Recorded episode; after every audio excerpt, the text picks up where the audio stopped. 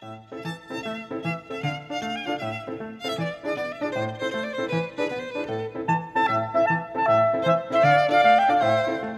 九日谈，作者杨无瑞，第十五篇：生年不满百。生年不满百，常怀千岁忧。昼短苦夜长，何不秉烛游？为乐当及时，何能待来兹？愚者爱惜费，但为后世痴。仙人王子乔。难可与等期。生年不满百，和前面几首一样，都是关于重回生活的诗。其意旨尤其跟驱车上东门接近，都被归结为及时行乐。在我的时代和我所受的教育里，及时行乐不是什么正确的人生态度，它意味着消极、怠惰、逃避、自私、享乐主义。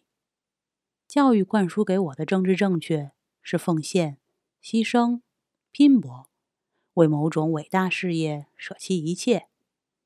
教育太成功，以至于刚刚学会几个成语的时候，我就把及时行乐和醉生梦死等同起来，以至于过了很多年，我都觉得这个等同天经地义。因此，直到很晚。直到我早已厌倦奉献、牺牲、交托之类的谎话，直到我已经在拼搏的路上碰壁无数，偶尔也想喝酒看花、秉烛夜游，我依然认定“及时行乐”是个坏词儿，依然欣赏不了那些关于及时行乐的诗，比如“生年不满百，驱车上东门”，甚至比如陶渊明的诗。教书生涯的头十年，遇到这类诗，我通常跳过不讲，因为我实在不知道及时行乐能给我和学生什么教益。直到读了蒙恬，又从蒙恬读回陶渊明，我才意识到及时行乐也可能包含某种英雄气概。当诗人说及时行乐时，他可能是要捍卫某种真正的生活。真正的生活常为谎言所歪曲。什么样的谎言足以歪曲生活呢？最有力量的谎言，通常怂恿人们成为神，甚至干脆宣布一些人已经成了神。此类谎言诱导人们，或者强迫人们，把希望寄托于某种编造出来的未来，或某种看似崇高实则扭曲的观念上面。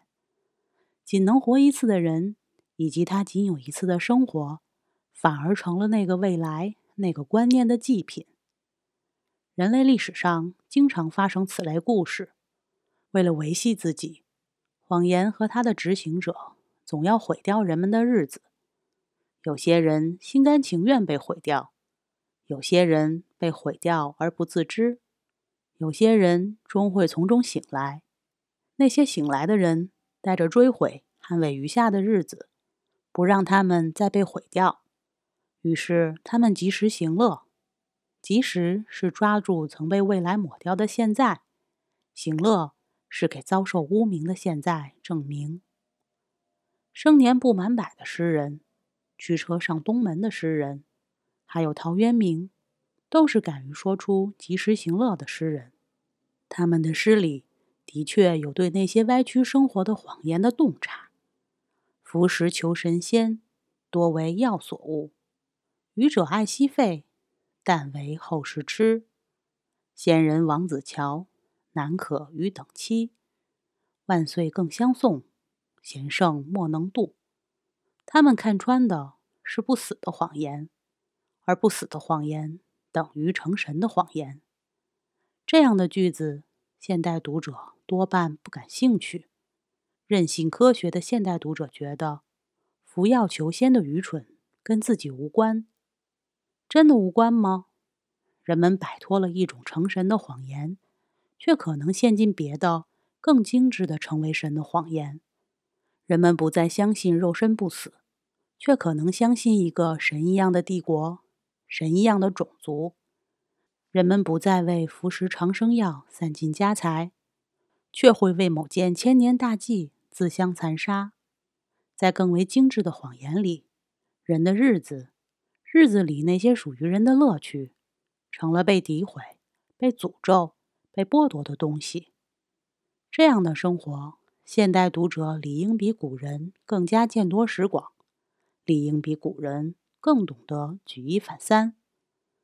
我读了蒙恬，从蒙恬读回陶渊明，又从陶渊明读回古诗十九首。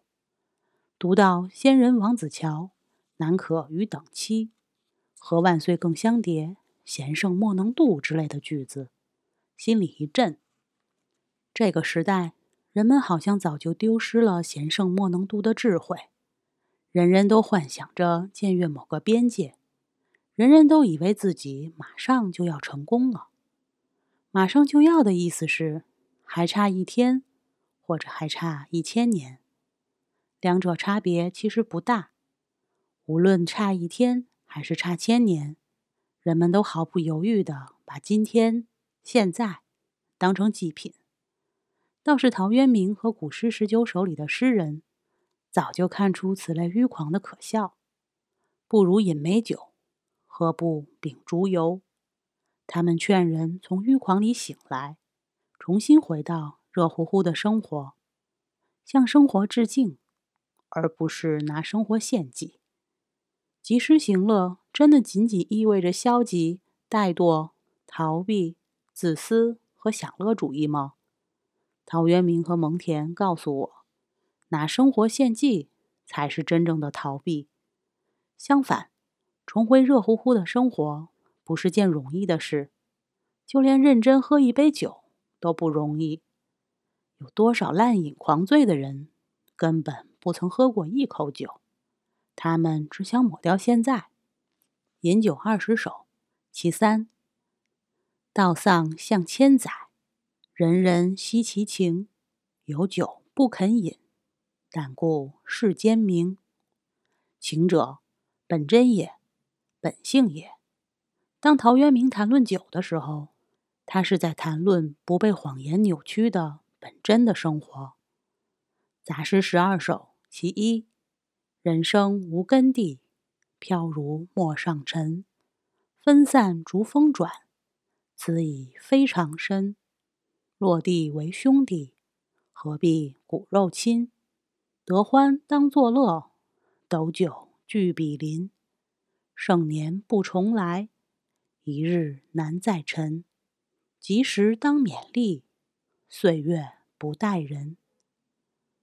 及时当勉励，岁月不待人。这句现代读者耳熟能详的励志格言，其实是在说饮酒作乐。陶渊明所说的饮酒作乐，其实是一种骨肉相守、朋友相聚的热乎乎的生活。他说：“必须很努力，很努力，人才能过上热乎乎的生活。”这就是及时行乐的英雄气概。在课堂上给小朋友们讲诗，讲到驱车上东门，生年不满百，我说不出什么话。我是在读过蒙恬、陶渊明之后，才知道这样的诗好在哪里。所以我总是劝小朋友们去读读蒙恬、陶渊明。有时我干脆不讲诗，只给小朋友读陶渊明的字迹文，读着读着。总有几个小朋友忽然明白，什么叫及时行乐的英雄气概。几年前，我在课上边读边跑题，从古诗十九首跑到陶渊明。小朋友把跑题的话记下来，不妨原样抄在这里。陶渊明不是古诗十九首的注解，古诗十九首也不是陶渊明的先驱。我只是相信。他们能彼此照亮。岁为丁卯，履中无涉。天寒夜长，风气萧索。鸿雁于征，草木黄落。桃子将辞逆旅之馆，永归于本宅。故人凄其同悲，同祖行于今夕。修以家书，渐已清浊，后言以明，灵音欲没，呜呼哀哉！茫茫大快，悠悠高民，世生万物，于德为人。自于为人，逢运之贫，单瓢屡磬，只系东尘。寒欢古籍，醒歌复兴，熠熠柴门，是我消沉。春秋代谢，有物中原。载云载子，乃玉乃凡。心以速读，何以期闲？冬曝其日，夏濯其泉。勤迷于劳，心有常闲。乐天委愤，以至百年。唯此百年，夫人爱之。具笔无成，慨日惜时。存为是真，莫以见思。嗟我独迈，曾是异之。宠非己容，灭其舞姿。濯污穷庐，酣也赋诗。时运之命，愁能往倦。于今思化，可以无恨。寿设百灵，身目肥钝。从老得终，悉所复练。寒暑欲迈。忘记已存，外因尘来，良有消奔。葬之中也，以安其魂。遥遥我行，萧萧木门。奢侈宋臣，简孝王孙。阔迹已灭，慨烟已霞。不风不树，日月岁过。匪贵前遇，孰重后歌？人生实难。死如之何？呜呼哀哉！今天我们读陶渊明的字迹文。岁为丁卯，律中无赦。天寒夜长，风气萧索。鸿雁于征，草木黄落。丁某年，通过换算可以知道陶渊明写这篇文章是在哪一年。无赦就是九月。这是先把人死之前该有的萧瑟气氛描述一下。陶子将辞逆旅之馆，永归于本宅。陶子，陶渊明。什么叫做逆旅之馆？古人以天地为逆旅，逆旅就是半路会停靠的地方，是驿站、旅店。很多人说这是道家的思想，其实不是。这是古人的通鉴。对于现代人而言，人生可能只有一个真实，就是现在。在古人的视野里边，此岸反而不那么真实。中国古典那些伟大的灵魂，未必像基督教信徒那样相信一定有一个讲得清清楚楚的彼岸。陶渊明也没有这样认为。但是他至少认为此岸不那么真实，好像是有一个跟他相对的彼岸。至于彼岸是什么样子，陶渊明说那不归他管，不能僭越的去描述它。他把这个不太真实的此岸比喻成逆旅。人和人是有差别的，相信一万年太久只争朝夕的是一种人，相信天地之逆旅的。又是一种人，嘴上相信天地之逆旅，心里相信一万年太久只争朝夕的，又是一种人。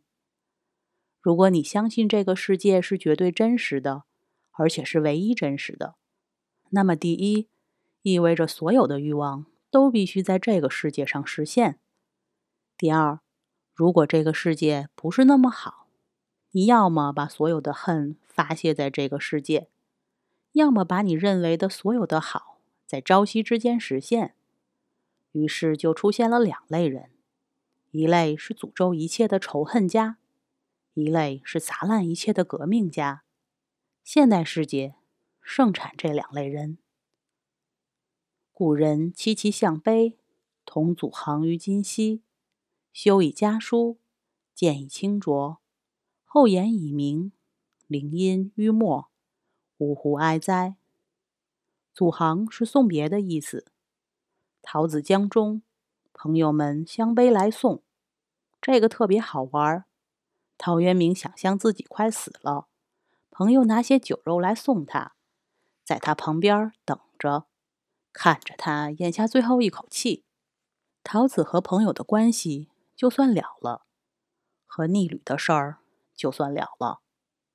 茫茫大块，悠悠高民，世生万物，于德为人。这是中国古代智慧的通鉴。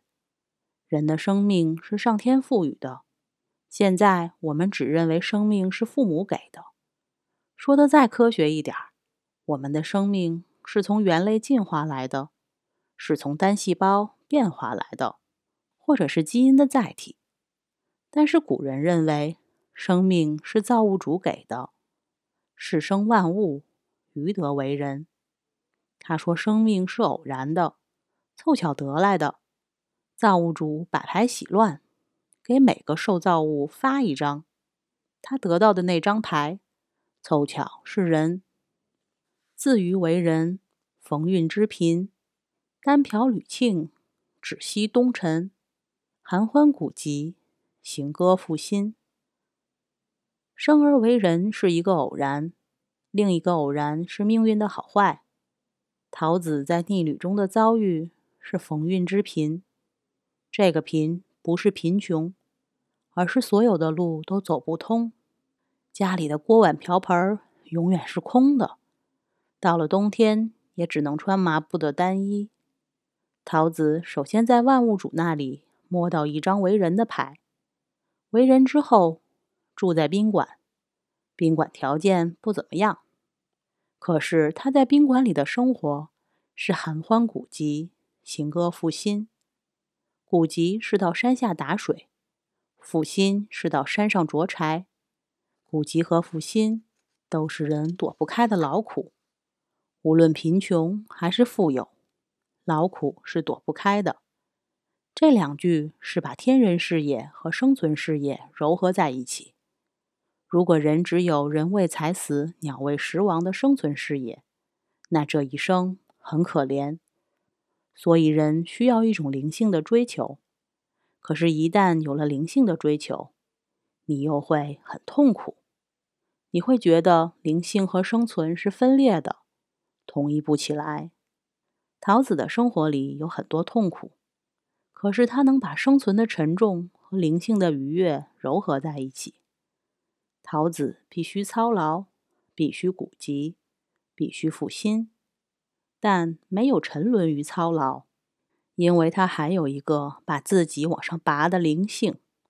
那个灵性让他含欢，让他行歌，既操劳，又能在操劳之上，古籍的时候能够含欢，复心的时候能够行歌，这是了不起的生命状态。熠熠柴门，是我消沉；春秋代谢，有无中原。载云载子，乃玉乃帆。每天的生活很平淡，就是清晨早起几件事儿：柴米油盐酱醋茶。有句话，最煽情，也最讨厌。生活不仅有眼前的苟且，还有诗和远方。如果你认为眼前只有苟且的话，无论走到多远，一定还是只有苟且。因为不管走多远，你能看到的只是眼前。既然眼前是苟且，到哪里都是苟且。我们对生活往往持有这种极度浅薄的浪漫，老觉得生活在别处。桃子不一样，他过的。就是春秋代谢、有无中原的眼前生活，一生就这样过来了。一生的内容就是劳作，生活就在眼前。可是陶渊明的眼前没有苟且，耕种这块土地，让这块土地繁荣，在这片土地生养众多，让家温暖起来，热闹起来，这是生活本来的样子。偶像剧从来不会演载云载子，乃玉乃凡，它永远结束于王子和公主过上了快乐的生活。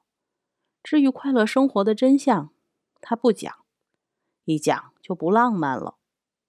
我们对生活的想象，通常也是偶像剧式的。我们爱着轻飘飘的爱情，却不爱沉甸甸的生活。陶渊明不是这样，他把生活的责任担了下来。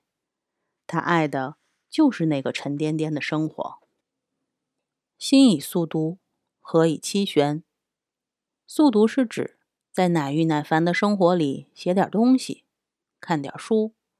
农闲的时候看看《山海经》，看完《山海经》写首诗，弹弹琴，喝喝酒，泛览《周王传》，流观《山海图》，俯仰中宇宙，不乐复何如？如果只有载云载子、乃郁乃烦，生活就沉沦了。干了一天活儿，操劳回来，拿出一把琴。跟那个苦的生活唱和一下，跟生活对歌，不是因为生活很好才心以速读，贺以七弦。正因为生活如此之苦，所以才要心以速读，贺以期闲。冬铺其日，夏濯其泉。陶渊明隐居在九江庐山脚下，江西的冬天难挨。又阴又潮又冷，在这样的冬天，他会要乐享阳光。太阳一出来，他跑到院子里边，把衣服敞开，晒晒胸脯，晒晒后背。夏天酷热，他会乐享清凉的山泉，进山砍柴，遇到山泉，把脚伸进水里泡一泡。冬天的太阳，夏天的泉水。这是逆旅给人的最好的馈赠，可是有多少人意识到这份馈赠，珍惜这份馈赠呢？勤迷于劳，心有常闲。迷是没有。桃子在这个世界上操劳到了极致，没有多余的力气继续操劳了。这就是自由的代价。可是他为了自由，为了不为五斗米折腰。自愿担下生活的苦。弦的本意是门开了一个缝，门如果没有缝，人就看不见天上的月亮。关上门，人就只剩操劳和算计。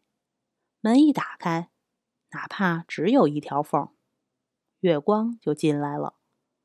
心有常闲，是心里有条缝，可以看得到天，看得到月亮。狗和人的区别在于，狗是不懂符号的。你给狗指天，狗只会看你的手指，以为那是一根香肠。可是人会顺着你的手指，看到天，看到天上的月亮。狗只能看到手指，因为它只有生存视野。可是人有能力往上看。勤迷于劳，心有常闲，是把寒欢击鼓。行歌赋新，重述了一下，说的更动人。这句话告诉你人该有的样子。什么是人该有的样子呢？哪怕累成一条狗，还能记得月亮，能见到月亮。乐天委愤，以知百年。孔子说：“发愤忘食，乐以忘忧，不知老之将至。”这就是乐天。乐天不是乐观主义，乐观主义永远告诉你明天会更好，而所谓明天会更好，通常是寄希望于外界变得更好。乐天跟乐观主义不一样，乐天是说不该我操心的事儿，我不去操心，我只乐享天地的馈赠，我唯一担心的只是配不上那个馈赠。马太福音说：“你们看那天上的飞鸟，也不种，也不收，也不积蓄在仓里，你们的天赋尚且养活它，你们不比飞鸟贵重的多吗？生活中该操劳的便担下来，不该操心的就不去透支焦虑。比如什么时候生，什么时候死，什么时候穷，什么时候达。”乐天委愤，就是把自己没有资格操心的事儿交托给造物主，以至百年，一直到死。唯此百年，夫人爱之，具彼无成，慨日惜时，存为是真，莫以见思。皆我独卖，曾是一资。唯此百年，人人爱之，爱人生，爱生活，爱逆旅，是人之常情。陶渊明说：“我也一样。”他不是那种自以为看透一切，因而对生活刻薄寡恩的人，但他知道，热爱生活不等于贪求生存。如果只是贪求生存，人就会被囚禁在生存视野里，脱不开。开日是渴求、贪求，人人都想再多活一点儿，哪怕多活一天。被囚禁在生存视野里的人，想要活着时候的功业，还想要死去之后的声明，永远为这些事情焦虑。陶渊明虽然热爱生活，却不太有这种想法。独脉就是独行，他发现周遭的人都在看日西时，都在具彼无成，只有自己不是这样。他在人群里，却觉得自己是在独行，他的忧患和别人的焦虑格格不入。宠非己容，啮其舞姿。具彼无成，开日惜时的人，最在乎的是宠和荣。可是对陶渊明而言，宠不是那么重要，荣也不是那么重要。孟子说：“赵孟之所贵，赵孟能见之。”赵孟是当时的权臣，他给人封的官儿、赏的钱，他也能随时拿回来。宠和荣并不是不好，但是他们在陶子的视野里没有那么重要。四十多年前。不仅有样板戏，还有样板画。有位名叫钱松岩的老画家，红极一时。他用朱砂画红颜，全国巡展。报纸上称赞他用传统的笔墨表现革命精神。他还画过一幅大禹庙，大禹庙在整幅画的右下角，破破烂烂的。庙对面是一座高山，高山上有许多大吊车。要盖一座大房子，画的寓意是旧日的圣贤都要被新的时代碾压淘汰，新的世界是要进行轰轰烈烈的革命建设。那段时间，钱老先生特别风光，是样板画的带头人。在最红的时候，他又画了一幅画，用最黑的胶墨画一棵松树，歌颂伟大的劳动人民。画完之后展览，他以为还会像以前的画那样轰动，可是风向突然变了。革命小将们攻击他，说他用黑色画劳动人民，是给劳动人民抹黑。老人一下子被打倒，所有的荣光都被剥夺。老人晚年很惨，每天挤公交车去画院上班，扫厕所。这就叫做宠非己容。什么叫聂其舞姿呢？偶然得来的荣光，我不以为荣；偶然遭受的污名，也不当成大事儿。世界本来就是这个样子，有荣有辱，有种种侥幸，种种不公。桃子从来没有渴望过在一个完美的世界里生活，因此他不会让偶然的侥幸和不公搅扰生命里最重要的东西。外部世界的逻辑就是如此，他永远要用宠、辱之类的工具宰制人、规训人，他要把所有人格式化成同一个样子。陶渊明有抵抗格式化的心灵力量。左乌穷庐，畅饮赋诗。左乌就是挺直了腰、伟岸的样子，穷庐就是逆旅。陶子说。他在自己的屋子里边傲岸地站着，外面的人都是把宠荣和污点当作评判人的标准。当桃子左屋穷庐的时候，他的标准不是外部的宠辱，而是人与天地的关系。正因为如此，他才酣饮赋诗。这不是说大话，他的生活本来就是这个样子。他的诗里写了好多特别苦的事儿，好不容易盖一房子，到秋天的时候，一把大火就烧尽了。